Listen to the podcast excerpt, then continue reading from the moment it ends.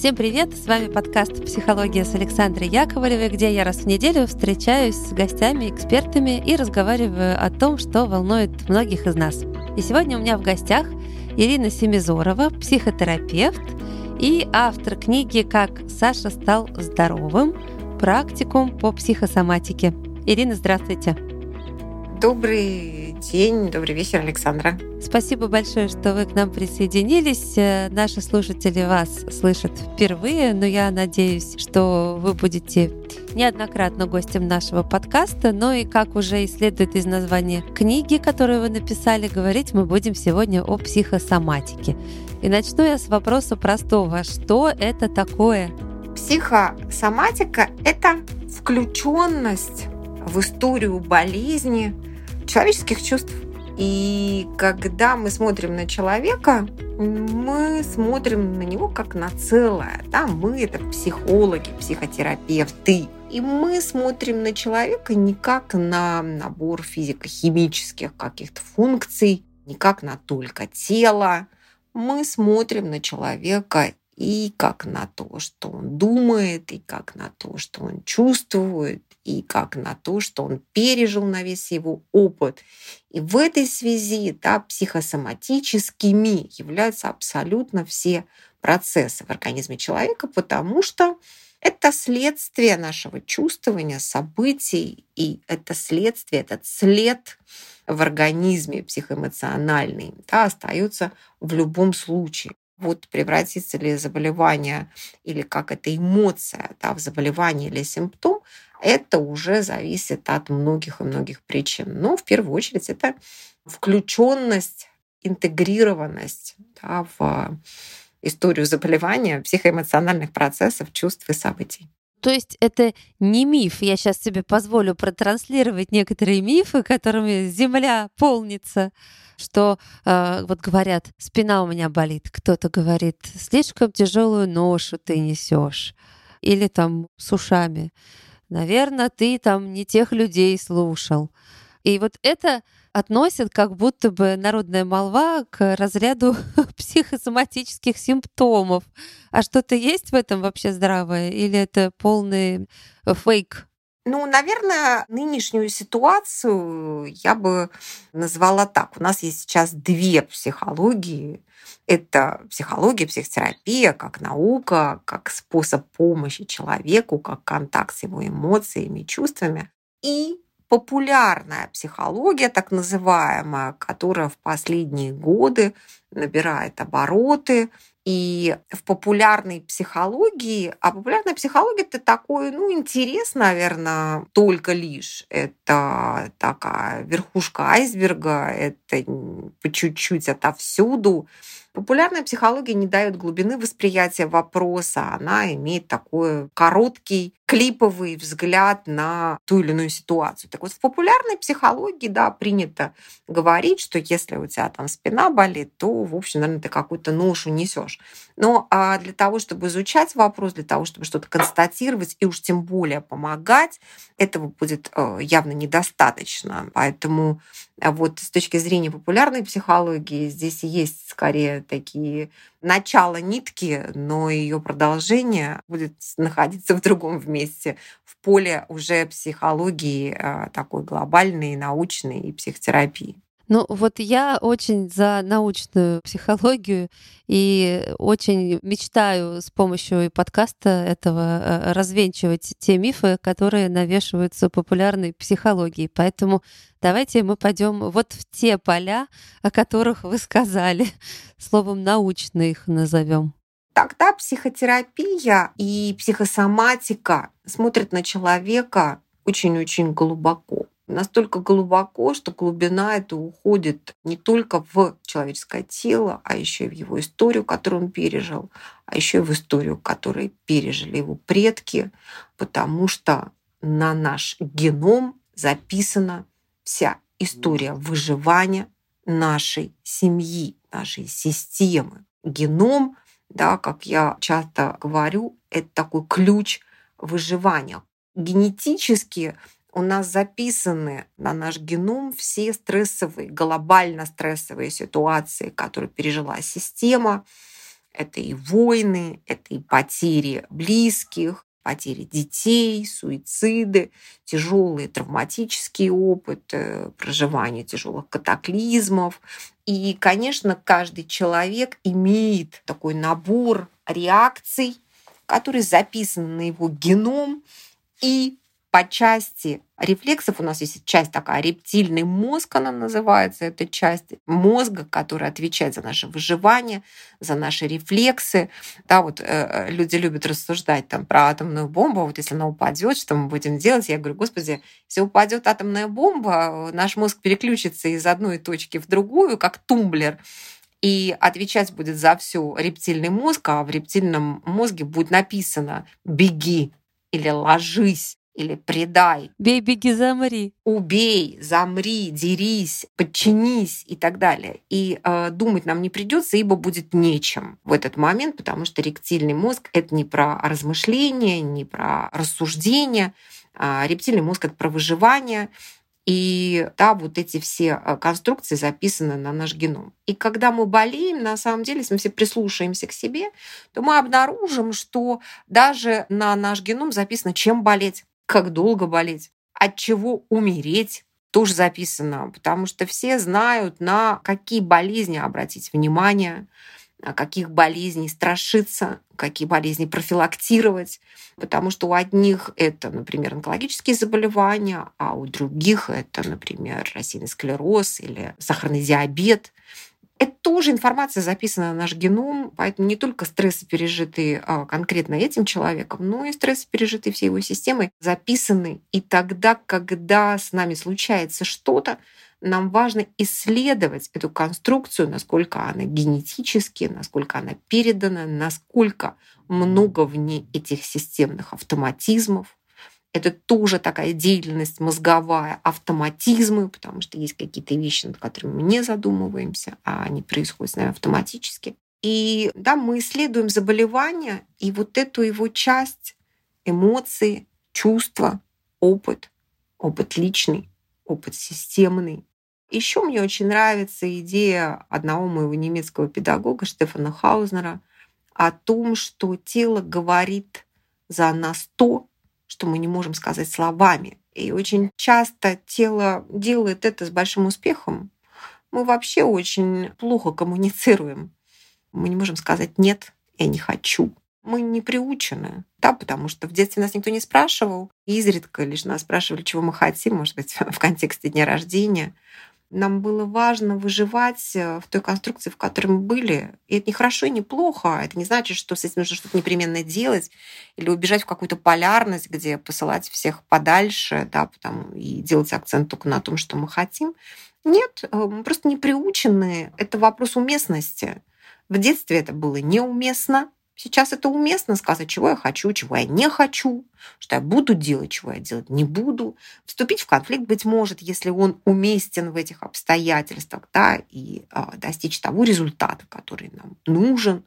Но очень часто всего этого мы не делаем, опасаемся, страшимся, не умеем. И тогда телу приходится делать это за нас. Такой вот язык, такая коммуникация. Но интересно, если принять за аксиому, что тело говорит нам то, что мы не можем сказать словами, то есть у нас у всех проблемы.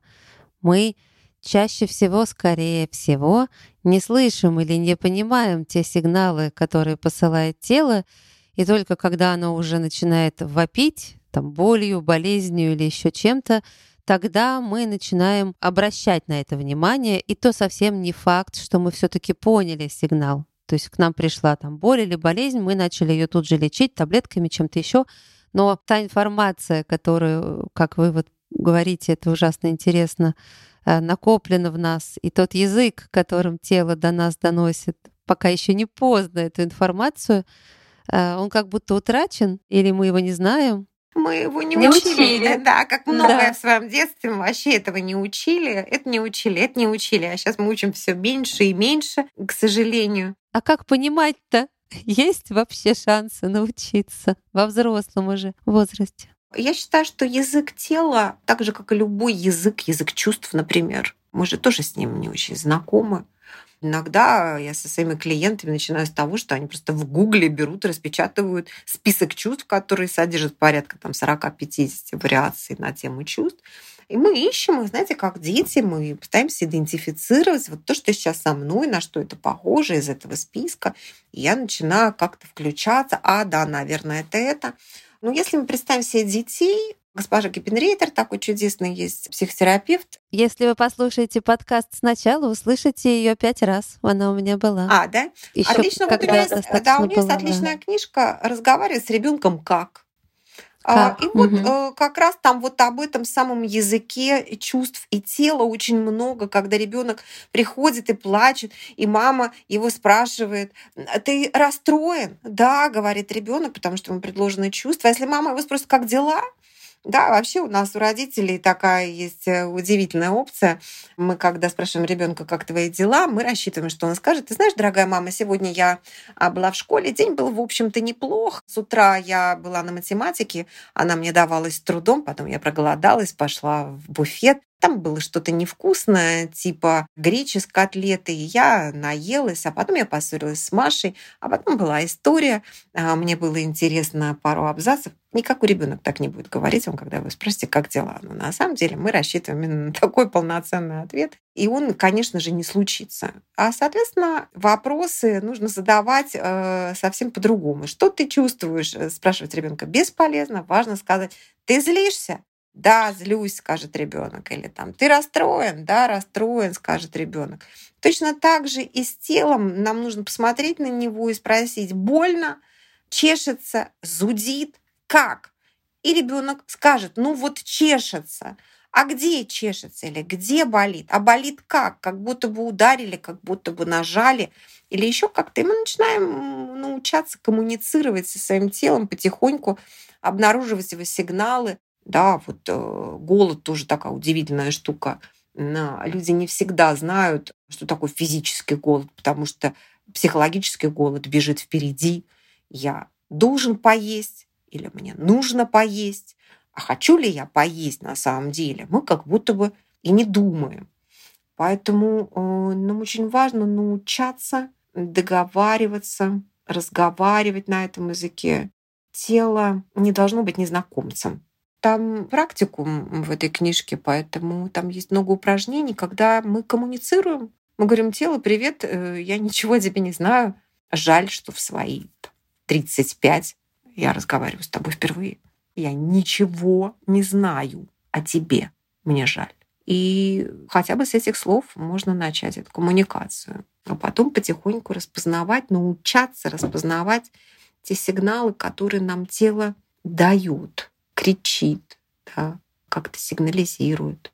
Я представила себе, как вот вырос ты таким взрослым уже, и вдруг говоришь своему телу, здравствуй, тело, я Саша, я ничего о тебе не знаю. Давай поговорим, и на тебя обрушивается масса всего. Или все таки это постепенно происходит? Постепенно. На нас ничего не обрушивается, потому что для того, чтобы обрушилось, нужно что-то невероятное. Мы научаемся помимо того, что мы не слышим тело, не видим его, не замечаем его, мы научаемся еще и не понимать. Да, я не понимаю, я не хочу тебя знать, не хочу ничего чувствовать. Ведь чтобы ничего не чувствовать, тоже нужно научиться. И это целый вид э, сопротивления, называется эготизм, когда человек научается ничего не чувствовать, потому что однажды ему было слишком больно. И тогда он говорит, никто и никогда не причинит мне больше эту боль. Я не буду ничего чувствовать, потому что я что, дурак, что ли? Я не хочу чувствовать эту боль. Ну, конечно, в реальности он так себе не говорит, он не находится в этом странном идиотском диалоге с самим собой. Имеется в виду, что это некий подстрочник, это некий бессознательный процесс. Но когда э, мы начинаем это бессознательное произносить как диалог, как предложение, адресованные друг другу, тогда у нас возникает ощущение внутреннего узнавания. Мы понимаем, да-да, я угу. именно так и думаю, да-да, я именно так и чувствую. Ну, конечно, все эти мысли выглядят дурацки, и, конечно, мы не ходим и не думаем именно так. Это такое внутреннее содержание, скажем так. А как уж там вы сами с собой говорите, это у каждого очень по-своему организовано, устроено. А как вы, интересно мне, вот со своим телом дружите? Как-то меня спросили недавно, в каких отношениях я э, с телом, я сказала, что я сотрудничаю.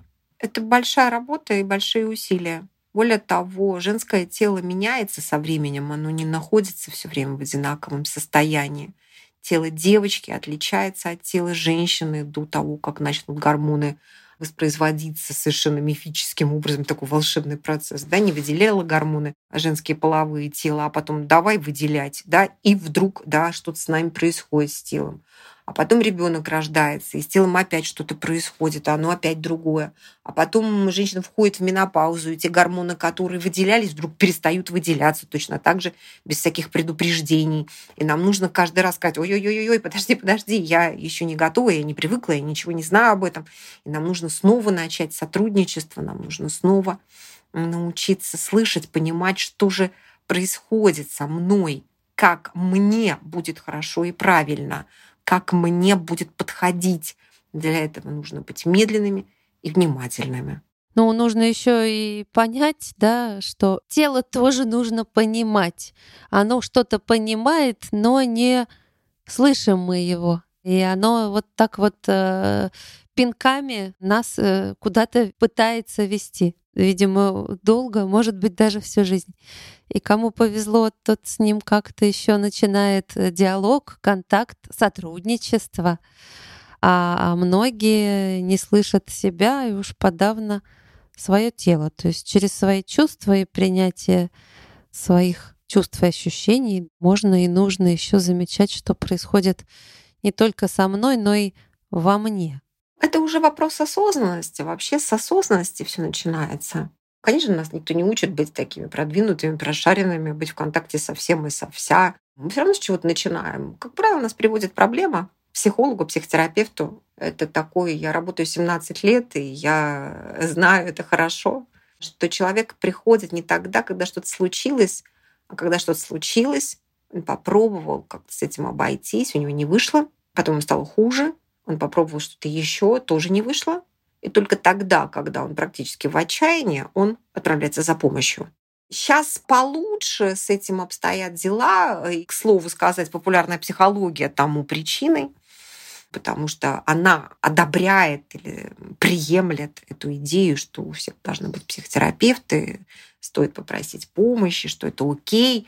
А 17 лет назад, 15 лет назад, даже 10 лет назад пойти к психотерапевту означало признать себя психически нездоровым человеком. Это было стыдно, стрёмно, страшно. И люди не понимали, за что платить деньги, если я могу выпить водки, разойтись или, в общем, поговорить с подругой об этом. И все начинается с осознанности, когда я вдруг осознаю, что вот так, как было или так, как есть сейчас, продолжаться не может. Но мои размышления могут меня как запутать, как увести в какие-то дебри, так и поставить на какой-то правильный путь. Бывает очень и очень по-разному. А бывает, э, люди оказываются на неправильном пути, они отправляются куда-то в бог весь в какие-то истории, достаточно сомнительные для того, чтобы помочь себе, потому что им кто-то сказал, что это помогает. Они пошли пробовать, там ничего не вышло, они разочарованы они в отчаянии, потом нужно очень много сил, чтобы вернуться и попробовать еще раз в другом месте и осознать, что мое состояние, мое физическое состояние в том числе, дело моих собственных рук. А как? Это частый вопрос к психотерапевту. Как мне это сделать? А вот этим мы сидим и занимаемся на психотерапии снова, снова и снова, обнаруживая, взращивая осознанность взращивая вот эти знания, понимание того, как, с чем и каким образом нужно коммуницировать внутри себя, чтобы улучшить качество своей жизни. Ведь, по сути, любая психотерапия — это про качество жизни. И здоровье тоже, кстати говоря, про качество жизни. Да? Потому что если мне хорошо, то и жизнь моя мне подходит, она такая окейная, она такая подходящая мне становится — ну и вроде как и, и хорошо мне живется, да, и я могу констатировать, что мне окей. Кстати говоря, а, интеллект здесь имеет большое значение, потому что люди, не снабженные интеллектом, к сожалению, к этой мысли не придут никогда. В МКБ. Э, МКБ – это международная классификация болезней, такой справочник, которым руководствуются все врачи, клинические психологи, психиатры в том числе. Так вот, там написано, что психотерапия, интеллект является показанием психотерапии. Низкий уровень интеллекта делает психотерапию невозможной, потому что вот к этим рассуждениям, вот к этим диалогам, да, о которых мы с вами уже успели поговорить, человек будет не способен. И вообще рефлексия – это производная интеллекта кстати говоря. Да, потому что когда вы говорите человеку, слушай, ну, дай мне какую-нибудь метафору своего состояния, на что похоже твое состояние. Очень много людей даже не будут понимать, о чем вы их спрашиваете. Не то, что отвечать на этот вопрос. Давайте потренируемся.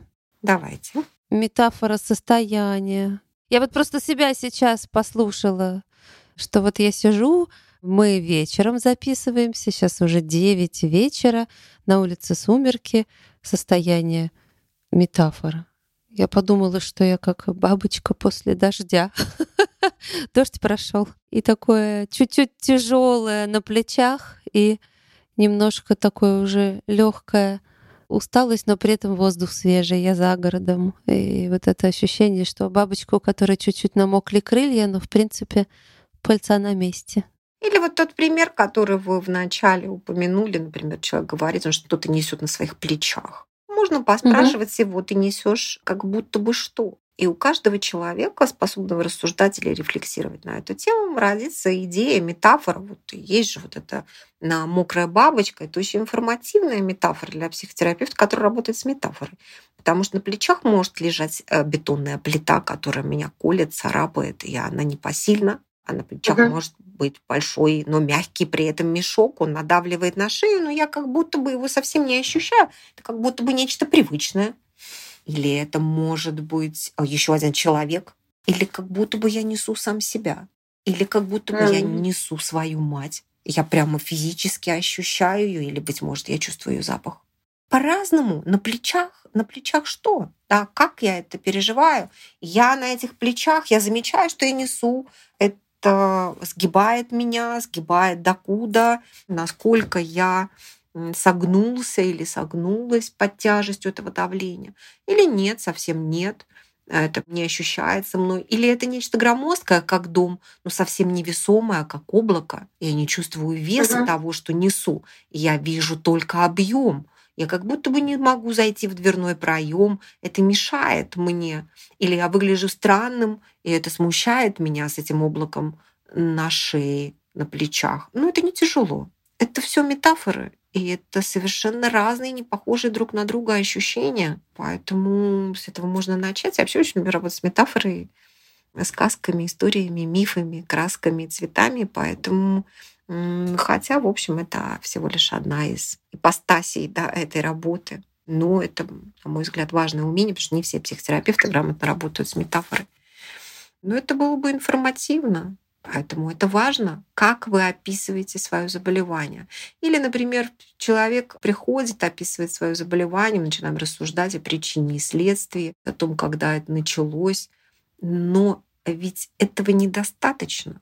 Именно внутренняя угу. рефлексия, то, что будет, когда этот человек пойдет домой, унося эти рассуждения с собой. Вот что будет лечить его этот внутренний диалог, этот поиск решений. Я все время говорю, что водичка начинает течь, как в детстве, знаете, были такие лабиринты, по которым катался шарик, и его нужно было закатить. И в этот момент, когда вы приходите на психотерапию, а точнее, когда вы уходите с нее, начинается закатывание шарика в правильную дырочку, начинается прохождение лабиринта. И вот эта неутомимая внутренняя работа, эта внутренняя непрекращающаяся рефлексия, она является исцелением. Я соединю внутри это несоединимое. То, что было разорвано, разрознено внутри меня, вдруг соединится, и я скажу, э, вот, блин, как здорово. Сейчас все любят инсайты. Инсайт вообще это то, что пришло нам в голову, минуя наше мышление. Это имеется в виду озарение? Да, да, я, ой, я вдруг понял, а вдруг шарахнуло меня по голове, но я не размышлял над этим. Я услышал, например, это, и тотчас же понял, не рассуждая над этим. Или кто-то это понял на моих глазах. Это очень часто происходит в групповой работе. Я много групп провожу. И да, вот я понял, а как ты понял, в связи с чем ты понял? Потом однажды ты снова придешь и спросишь у психотерапевта, а как это понять? А как ты это понял? А как ты понял вот то? Так же и это пойми. Да, нет здесь инструкции. Это как раз вот та самая важная часть психотерапии, это внутренняя работа клиента. Она имеет колоссальное значение. Потому что не психотерапевт. Я очень часто говорю, что психотерапия — это не когда терапевт отвечает на ваши вопросы, а это когда вы отвечаете на вопросы терапевта. От этого больше толку. Потому что не, не игра в что, где, когда, и сейчас все больше психотерапия похожа на эту телевизионную игру. Что, где, когда. Как будто бы эти ответы что-то дают. Я все время спрашиваю, что вы делаете с ответами? Вы засаливаете их в банке на зиму? Вы достаете их потом? Скорее нет, чем да. Люди часто записывают, что-нибудь на группах. И я все время улыбаюсь, потому что обычно мы записываем то, что не планируем запоминать. Эффект записной книжки. Если записано, значит, помнить не нужно. А если я этого не помню, значит, я это забыл. Пока я пишу то, что говорили только что, я не слышу следующую часть предложения. Мы вообще очень интересно обходимся со знаниями даже в области психотерапии, психосоматики. И вот это груз, который лежит на плечах, у меня болит спина а что а, я могу сделать, чтобы мне помогло? Как ты себе представляешь помощь? Я бы выпрямился, я бы выпрямился с грузом или без него. А, да, как будто бы человек не помнит, что груз есть. Это что-то привычное. А если это что-то привычное, давнишнее, даже если приносит дискомфорт, это зачем-то нужно. И лечение не будет заключаться в том, что я просто сброшу груз с плеч, потому что я вдруг это понял. А лечение будет в том, что я узнаю, зачем он там лежит. Как, когда и кому я поклялся, что буду это нести. Может быть, клятва такова, что я не имею права сбросить этот груз. И ни один терапевт не сможет вам помочь, потому что клятва ваша. Поэтому... Я вас заслушалась. Это правда важно рассуждать, представлять, воображать, фантазировать. Это очень помогает в жизни. Смотреть за водой, как она течет и находит выход. Иногда это помогает стать водой, особенно когда болит спина. Представьте, что вы вода. Это хорошо, представить себе, что ты вода. Тогда легче найти щели и куда можно просочиться. Более того, вода удивительная субстанция, она бывает абсолютно во всех состояниях, в твердом, в жидком, в газообразном. Можно выбрать, что мне поможет. Знаете, есть а, у меня такой замечательный педагог Дан Ван Кампенхаут. Он всегда предлагал в качестве лечения взять какой-нибудь предмет в руку и сказать, ты то, чтобы мне сейчас помогло. Ты то, чтобы мне сейчас помогло. Потому что моя голова может не знать, что мне сейчас поможет. А моя душа знает. Иногда нам нужно обратиться к ней и спросить, чтобы мне сейчас помогло. И оказывается, если мы честно себе будем отвечать на этот вопрос, все оказывается не таким сложным. Ты то, чтобы мне сейчас помогло. Даже если я не знаю, что ты, кто ты, из чего ты состоишь, ты то, что бы мне сейчас помогло. И здесь открывается еще одна важная вещь. А можно мне помочь или нет? Есть куча людей, которые уверены, что им нельзя помочь. И тогда им нельзя помочь. Так выглядит блокирующее убеждение. Это в голове мы знаем с детства о том, что наша потребность не может быть удовлетворена. И тогда эти люди живут всю жизнь с ощущением и с верой, и даже уверенностью в том, что им нельзя помочь. И даже если психотерапевт, врачи будут пытаться помочь, они не смогут помочь, потому что человеку для начала нужно преодолеть это блокирующее убеждение. Мне нельзя помочь, моя потребность не может быть удовлетворена. А начинается эта уверенность с какой-то очень бытовой истории. Например, папа ушел из семьи. И я как ребенок перестаю верить, что у меня может быть семья, что у меня может быть все как у всех, что у меня может быть все хорошо. И, конечно же, я не садился и не клялся себе в том, что отныне и навсегда я одинок, несчастен, и мне никто не может помочь.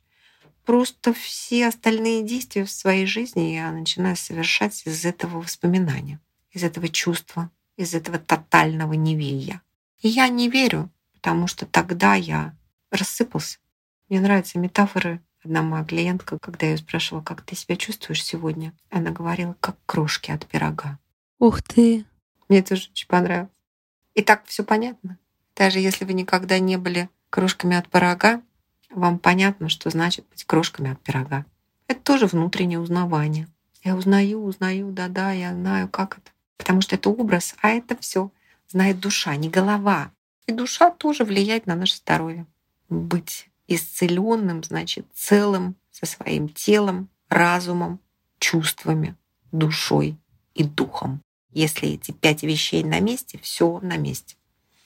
Но мы, как правило, пытаемся полечить их по отдельности. Тело отдельно, у нас ничего не выходит. Мы пытаемся что-то понять, познать, объяснить себе. Мы все объясняем, но нам не помогает это. Мы отправляемся за чувствами, что же хотят они, что же они нам говорят, транслируют. А потом мы приходим к душе, которая давно не на месте. А самое сложное — это дух. Так интересно, когда я делаю эти упражнения, э, меня всегда спрашивали, а что такое дух? Чем дух отличается от души? Ну, как это ни странно, человек, умирая, испускает дух, не душа покидает его. Тогда я написала, что дух делает нас живыми, а душа — живущими. Потому что есть очень много людей, их вижу каждый день, которые живы и не живы одновременно. Они ходят по земле, но они мертвы, потому что они лежат со своими мертвыми в гробу и не живут, потому что не считают возможным, нужным, естественным, правильным. И болезни у них, анемия, головокружение. Это очень интересно смотреть на себя как на целое. Даже когда мы не смотрим, очень интересно, что исключено. От какой части я решила отказаться. О какой части позабыл, какую не взял в расчет. Нам кажется, что мы — это то, что мы думаем о себе. Но это не так. Мы можем думать о себе что угодно, но это не делает нас самими собой. Даже не делает нас такими, какими мы о себе думаем. Интересная фраза. Мы можем думать о себе что угодно, но это не делает нас самими собой. Потому что, как правило, мы идем за какой-то социально приемлемой конструкцией. И вообще представление о себе формируется в очень раннем детстве, от нуля до трех лет нашими родителями. Первое представление о себе ребенок формирует, глядя на себя в глазах матери. Мы видим себя в отражении. И в зависимости от того, как на нас смотрит наша мать, мы начинаем формировать представление о себе. И чтобы нам кто потом не говорил, наше представление о себе к трем годам уже сформировано. Я молодец, или я дурак, глупец. Или наоборот, я самый классный, самый красивый, самый умный, самый офигенный. Или я никчемный, или меня нет. Такое представление тоже есть. Я ничто. Я отсутствие всего. Но с этим очень трудно жить. Эти люди тоже болеют. Потому что только болезнь делает их живыми. Иногда боль нам нужна, чтобы оживиться, почувствовать, что у нас есть тело. Это единственное, что заставляет нас двигаться и заботиться о себе иногда. И тогда болезни нужно сказать большое спасибо, что она нас оживляет хоть как-нибудь. Эти мертвые души, ходящие по земле, это непростой диагноз. Ой, такой вообще философский спич. Даже диалог э, я не скажу, потому что я в общем и целом молчала примерно все время, что вы говорили. Я как вода, та самая, утекла, утекла вслед за вашими речами. Но мне было очень хорошо. У меня ничего не болело. И я очень спокойно себя чувствовала и чувствую. И мне кстати, крылышки мои э, подсохли, э, пока я вас слушала, если говорить о мокрой бабочке. Угу. Вот, э, так что я могу вполне себе дальше лететь. Это хорошо. Где-то бабочка взмахнула крыльями, а где-то захлопнулась дверь. Я думаю, что можно потихоньку закончить разговор, потому что вот более чем уверена, что те, кто потекли вслед за вашими речами, дотекут э, и до книги, до вашей. И вы еще будете гостем нашего подкаста. Есть такие планы. А, и мы еще о многом, о многом поговорим и вас послушаем. Здорово. С удовольствием.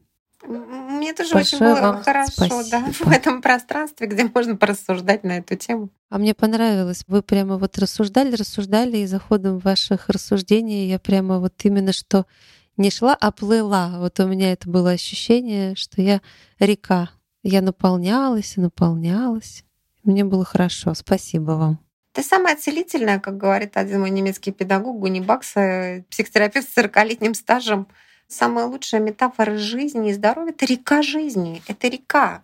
Более того, нам важно представить, что мы течем по линии времени. Это не просто какое-то течение из ниоткуда в никуда. Это течение по нашей собственной жизни. И очень целительное течение и ощущение в теле, которое можно добыть себе через размышления об этом. Угу. Спасибо вам большое. Спасибо вам большое. С нами была Ирина Семизорова, психотерапевт и автор книги «Как Саша стал здоровым. Практикум по психосоматике». Так что кому нужно дальше что-то еще узнавать и практикум этот осваивать, то welcome, как говорится. Крошки набросали, тропинка видна, можно по ней идти. Ну что, спасибо вам большое. Я всем напоминаю, что вы слушали подкаст «Психология» с Александрой Яковлевой. Берегите себя, слушайте свое тело. Оно о многом с нами говорит. Так что будем учить этот язык, надеюсь, многие все-таки с ним посотрудничают, подружатся, поработают, у кого как получится. Спасибо, до свидания. Всем спасибо, всем пока.